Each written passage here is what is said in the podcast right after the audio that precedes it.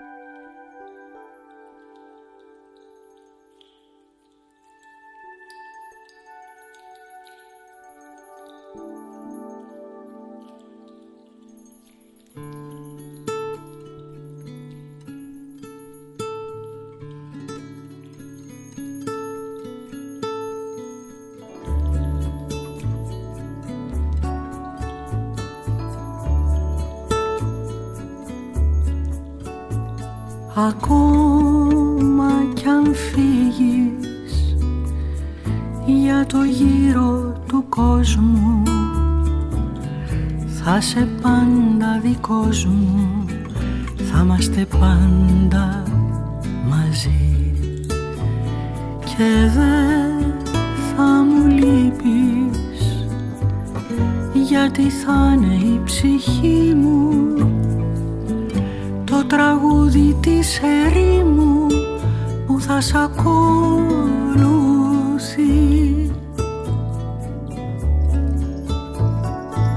Τα ήσυχα βράδια η Αθήνα θα ανάβει σαν μεγάλο καράβι που θα σε μέσα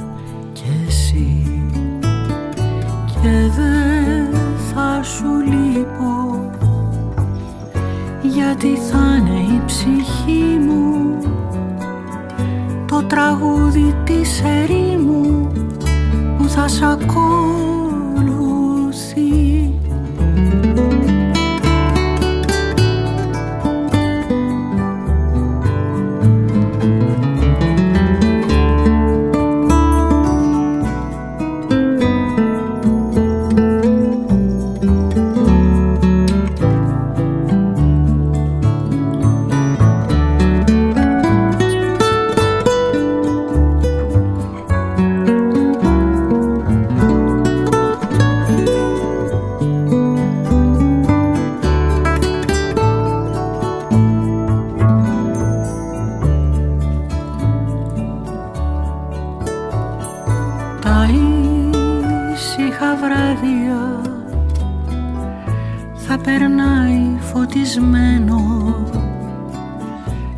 τη ζωή μου το τρένο που θα σε μέσα κι εσύ.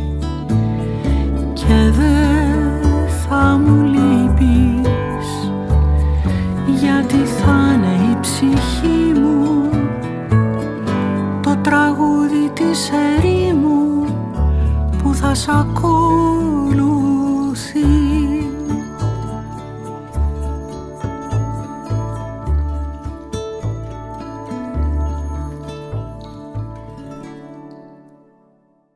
Δύο ώρες αργότερα άφηνε το ζεστό νερό να τρέξει πάνω της και τα δάκρυά της να κυλήσουν ελεύθερα, λυτρωτικά. Να μπερδευτούν με το νερό, να την ξεπλύνουν από την τροπή, την αηδία και τον εξευτελισμό που ένιωθε. Πώς το έκανε αυτό, γιατί το έκανε, πώ η ειδονή άντλησε από την καταστροφή του άλλου; Και αυτή η γυναίκα τι έφταιγε; Έφταιγε. Φταίει γιατί υπάρχει, απάντησε μόνη της. Αν δεν υπήρχε αυτή, θα ήταν ευτυχισμένη με τον Βίκτορα. Το είχε ονειρευτεί. Θα ζούσε μαζί του.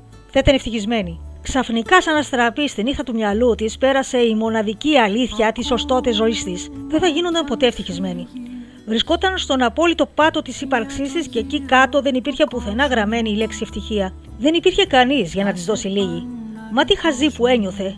Πώς είναι δυνατόν να ψάχνει την ευτυχία και να προσφέρει την καταστροφή; Και αυτός ο πόνος της απώλειας. Αχ, αυτός ο πόνος. Πόσα είχε χάσει τόσα χρόνια. Πόσο σκοτεινό έβλεπε αυτή τη στιγμή το μονοπάτι της ζωής που είχε τραβήξει. Τώρα, τώρα έπρεπε κάτι να κάνει ή ποτέ. Το νερό είχε αρχίσει να κρυώνει και εκείνη αισθάνθηκε σαν να ξύπνησε από αυτή την αλλαγή της θερμοκρασίας. Τυλίχθηκε με μια μεγάλη πετσέτα και στάθηκε μπροστά στον καθρέφτη. Καθάρισε από τους ατμούς ένα μέρος του για να μπορεί να βλέπει το είδωλό της.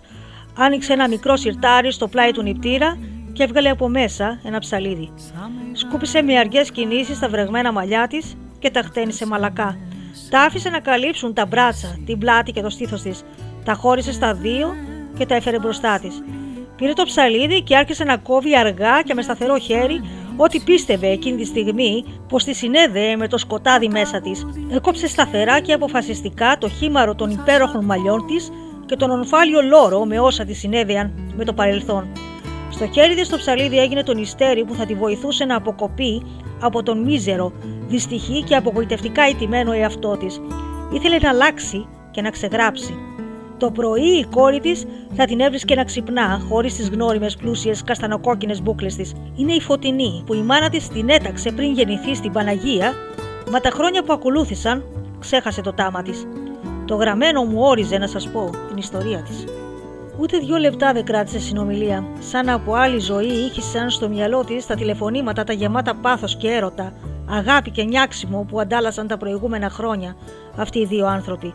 Κι όμως, ήταν μόλις πριν από έξι μήνες.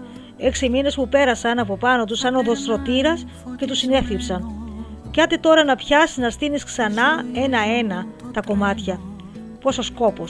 Να χτίσεις από την αρχή κάτι που ποτέ δεν θα είναι το ίδιο με πριν. Και εκείνη είχε άλλα πράγματα στο νου της τώρα. Επέστρεψε στο μπάνιο και μπήκε κάτω από το νερό. Λίγο θυμωμένη, λίγο απογοητευμένη, έκασε να σκέφτεται πράγματα πιο καθημερινά.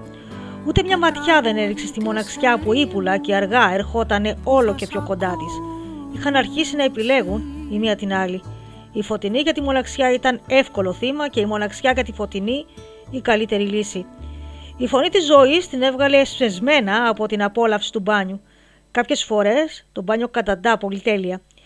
Χίλια μίλια μακριά, ένα δυνατό κύμα έκανε τον Μάρκο να χάσει το βηματισμό του και να κρατηθεί γερά από την κουπαστή της σκάλας. Προχώρησε με προσοχή στο ραλουέ και άνοιξε την πόρτα του μηχανοστασίου. Ο δυνατός θόρυβος που ανέβαινε από την καρδιά του βαποριού μαζί με την υψηλή θερμοκρασία τον τύλιξαν και τον κυρίευσαν. Η καρδιά του είχε ξαναβρει το ρυθμό της. Είχε πιστέψει πως φεύγοντας θα κατάφερε να κόψει κάθε μνήμη και κάθε δεσμό. Δεν ήταν εύκολο, όμως το πάλευε και ήταν η φωνή της που τον πισωγύριζε.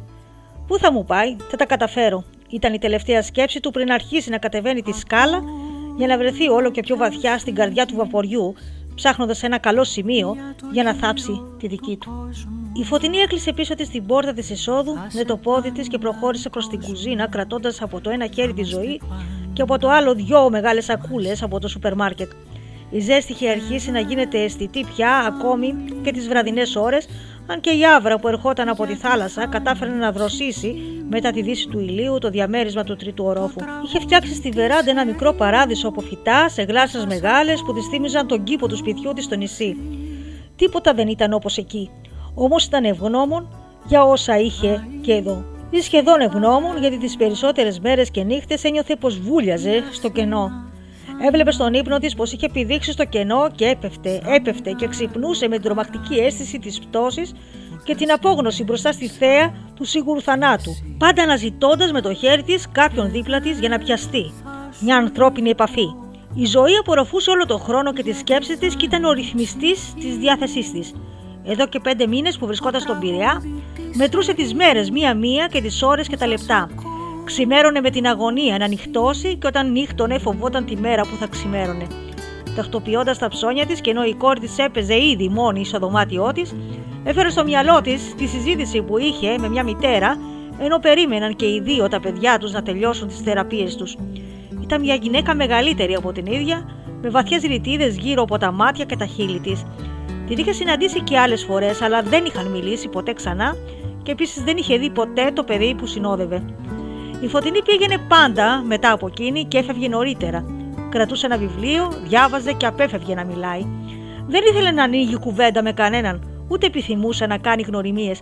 Όμως εκείνη τη μέρα, ενώ ξεφύλιζε ένα περιοδικό, η γυναίκα είχε ανοίξει πρώτη της συζήτηση. Δεν είχαν πει πολλά, σχεδόν τίποτα, πέρα από τα τυπικά, κυρίως επειδή η φωτεινή της απαντούσε ευγενικά αλλά κοφτά. Η άλλη όμως έδειχνε να θέλει πολύ να μιλήσει.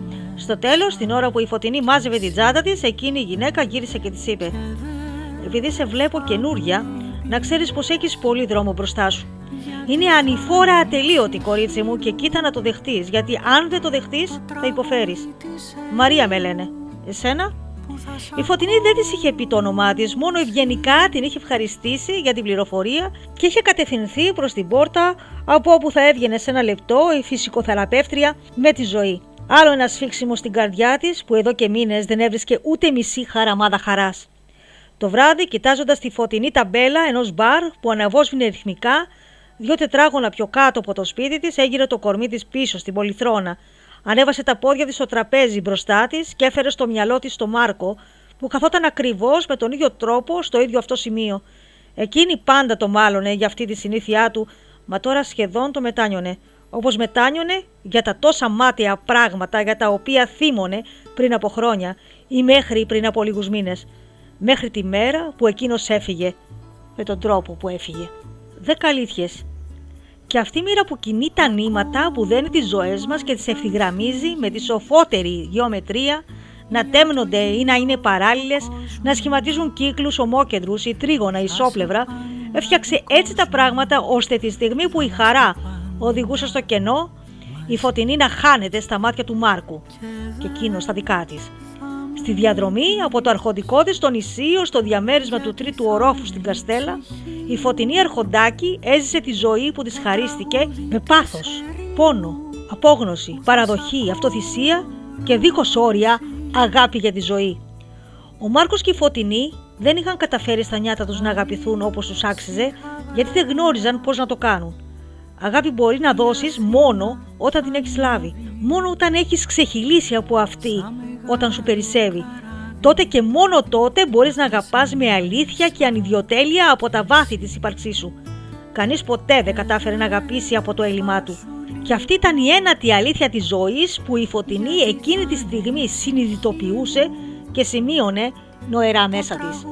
Οι δέκα αλήθειες της Κατερίνας Κοτουκάκη που κυκλοφορούν από τις εκδόσεις Λιβάνη είναι ένα κοινωνικό μυθιστόρημα που εμβαθύνει στις ανθρώπινες σχέσεις με απόλυτο ρεαλισμό, ευαισθησία αλλά και με μια ιδιαίτερη γνώση πάνω στα παιδιά με ιδιαίτερες ανάγκες. Και το εξαιρετικό αποτέλεσμα του βιβλίου είναι πως αυτή η ιδιαίτερη προσέγγιση στα παιδιά αυτά είναι το πρόσχημα που ξυπνά όλα τα θετικά ή τα αρνητικά στοιχεία ενός χαρακτήρα που τον κάνει δυνατό ή αδύναμο, που βγάζει από μέσα του κάθε αποθυμένο και κάθε ένοχη σκέψη ή πρόθεση, που βγάζει μια αλήθεια που αυτοπροσδιορίζεται από τα βιώματα του καθένα. Άλλη αλήθεια αυτή της Φωτεινής, άλλη αλήθεια του Μάρκου, που μπλέκουν για να αποδώσουν αλήθειες που πονάνε, αλλά αλήθειες που ωστόσο αποτυπώνουν τη μοναδική αντίληψη που έχει ο καθένας για τους ανθρώπους γύρω του, αλλά και για τα προβλήματα που αντιμετωπίζει. Η ελπίδα παλεύει με την απελπισία, το άγνωστο που ξημερώνει με το παρελθόν. Ο θάνατος των προσδοκιών και των ισχυρών δεδομένων ψάχνει ζωή μέσα από κάτι καινούριο, απροσδιόριστο, που θέτει τους ήρωες κάτω από μια νέα σκληρή πραγματικότητα, όπου καλούνται να την αντιμετωπίσουν γύμνοι από την πρώτερη δυνατή θέση ισχύως τους, που πέφτει γρήγορα και κατακόρυφα, φτάνοντάς τους στον πάτο, ώστε να τους αναγκάσει να ξανασηκωθούν και να αντιμετωπίσουν με άλλη αντίληψη ό,τι έχει απομείνει υπαρκτό στο ζωτικό τους χώρο. Να τους γεμίσει με θάρρος, δύναμη, συγχώρεση και αποδοχή.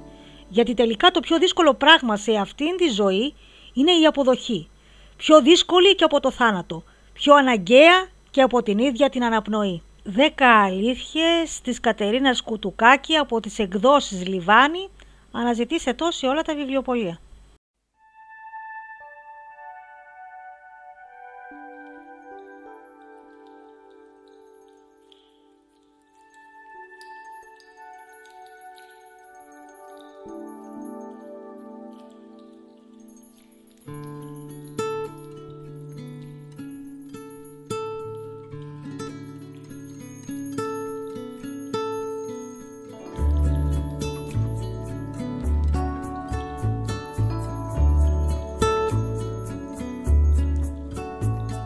Ακόμα κι αν φύγεις για το γύρο του κόσμου θα σε πάντα δικός μου θα είμαστε πάντα μαζί. Και δεν θα μου λείπεις γιατί θα είναι η ψυχή μου. το τραγούδι της ερήμου που θα σ' ακολουθεί.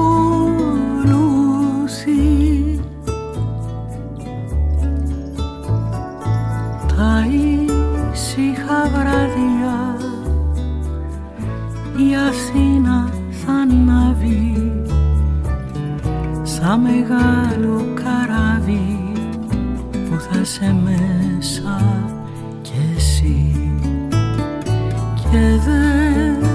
σου λείπω. Γιατί θα είναι η ψυχή μου το τραγούδι της ερήμου που θα σ' ακούω